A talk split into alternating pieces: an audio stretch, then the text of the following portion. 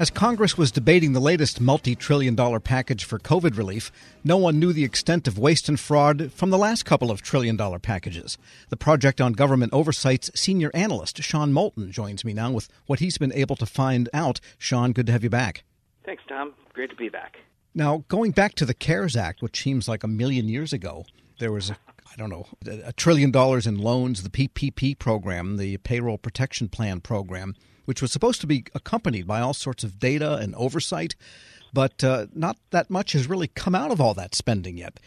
Yeah, for the amount of money going out the door, you would think we would have a lot of transparency and oversight going on, but it has been pulling teeth just to get the most basic information around these awards. The administration's initial position, uh, and I should say the previous administration's initial position, was that these loan recipients should be afforded a level of privacy. So anyone who got under a $150,000 loan, they were withholding their name and their address. And even if you got over 150,000, they were releasing the name and address, but they weren't going to tell you exactly how much they got. They reported them in these kind of very broad ranges. And so this made it very difficult to really hold the program accountable since we, you know, for the vast majority of these loans, we didn't know who got them. And so we filed a FOIA to try and get this information, which after it was in there for, you know, some months, we finally went to court to push for it. And even after eventually the administration relented to our and other lawsuits and released names and amounts, we kept pushing because there was a lot of other detailed information. Information on the loan ID, you know, when exactly was the loan given, when is it supposed to end? Uh, what's the status of the loan? Where exactly was this? What congressional district? What county in the state? So there were a lot of pieces of information that we get on almost every other federal award that we still weren't getting for the PPP loans. And fortunately, we finally got just a few weeks ago a lot of that information coming out uh, from uh, Small Business Administration. Yes, you've answered my first question. Is they do have the information. It's not as if they had to set up the program so fast they had no way of getting this type of fine grained data. They were gathering it to begin with, correct? You know, they definitely have released a lot of it. These loans, the PPP loans, while it's a new program, they are essentially identical to a different loan program that SBA's run for years called the 7A loans, these business assistance loans. And so they really had a roadmap against which to develop and to format everything for these PPP loans. I will say that there are some data points that they don't seem to have collected.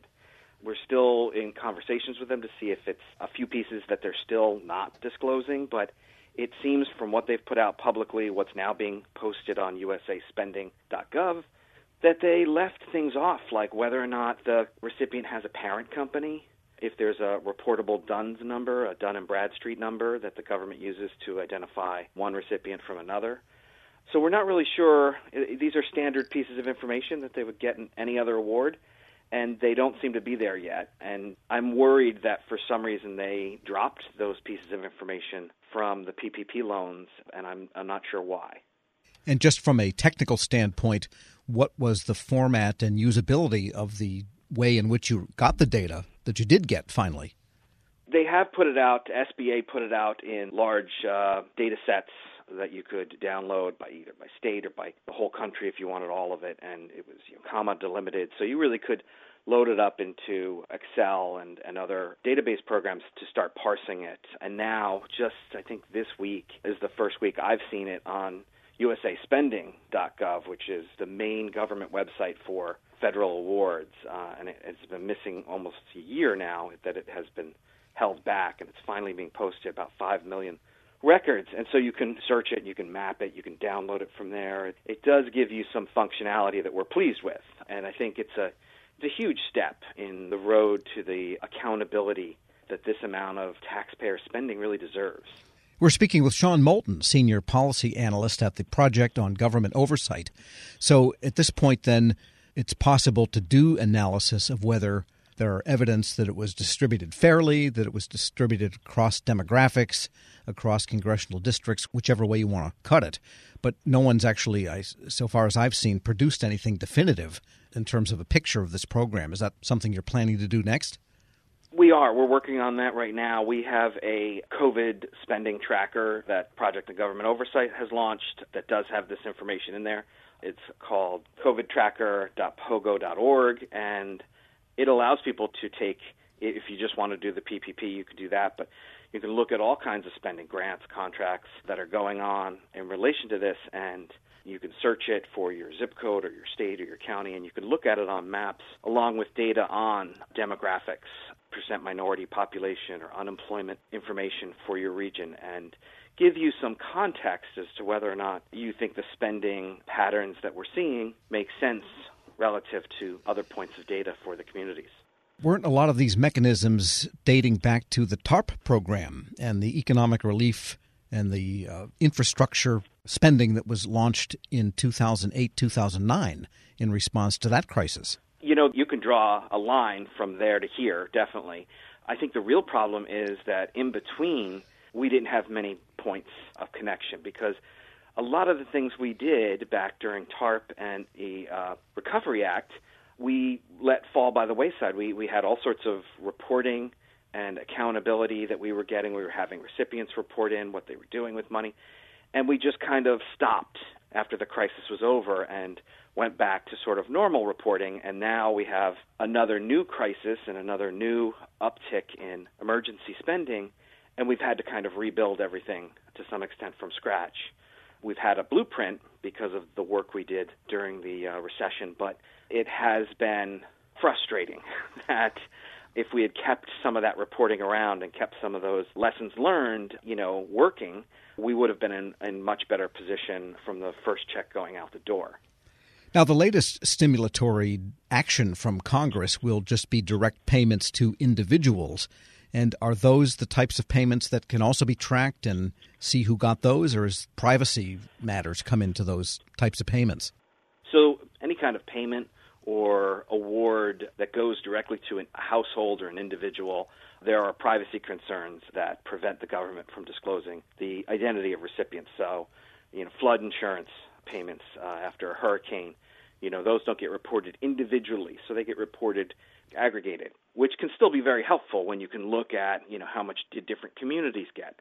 And the thing that we're still waiting on is for some more granular level of reporting on these stimulus checks. We've only ever gotten state level aggregation. You know, millions of checks to a state, and here's how much they totaled, and that's it. So we don't even know how they then divvy up among counties or zip codes, and whether or not, if we got that information, we could start to figure out based on population, especially with the new census data coming out, whether or not some communities got fewer checks than the population data suggests they should have. But no one's been able to do that kind of analysis yet because of the you know, very high level aggregation that we've seen. Got it. Well, we'll find out, I guess, and you'll help us find out if that data is available in fine grained fashion. And just getting back to the PPP loans, now that you have the fine grained data, do we know the status of the loans? Is there any indication of whether people are paying them back and so on? That is one of the really great points that has come out from this new data that SBA has released. They do have a loan status field that they are reporting on, and it seems to be getting updated. And so we should start to see whether or not loans are being forgiven or repaid. And of course, that will raise sort of a whole new set of questions. You know, everyone had questions about who got these loans and whether or not they deserved them and whether or not they evenly distributed. And now the question will shift to be, you know, who's having their loans forgiven and whether or not the forgiveness is being done in an equitable fashion.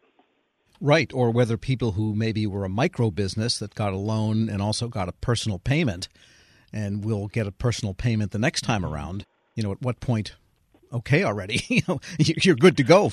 It will be difficult to, if you're talking about individual payments, it will be difficult to figure out that sort of totality of assistance received because some of it may be protected by privacy. But in general, with more and more uh, identities coming out and company names, addresses are often a, a great way to figure out if a company is getting money, uh, same company but under different names, which does happen.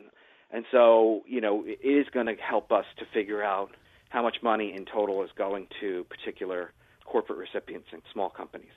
Sean Moulton, a senior policy analyst at the Project on Government Oversight. We're glad you're on the job, and thanks for joining me.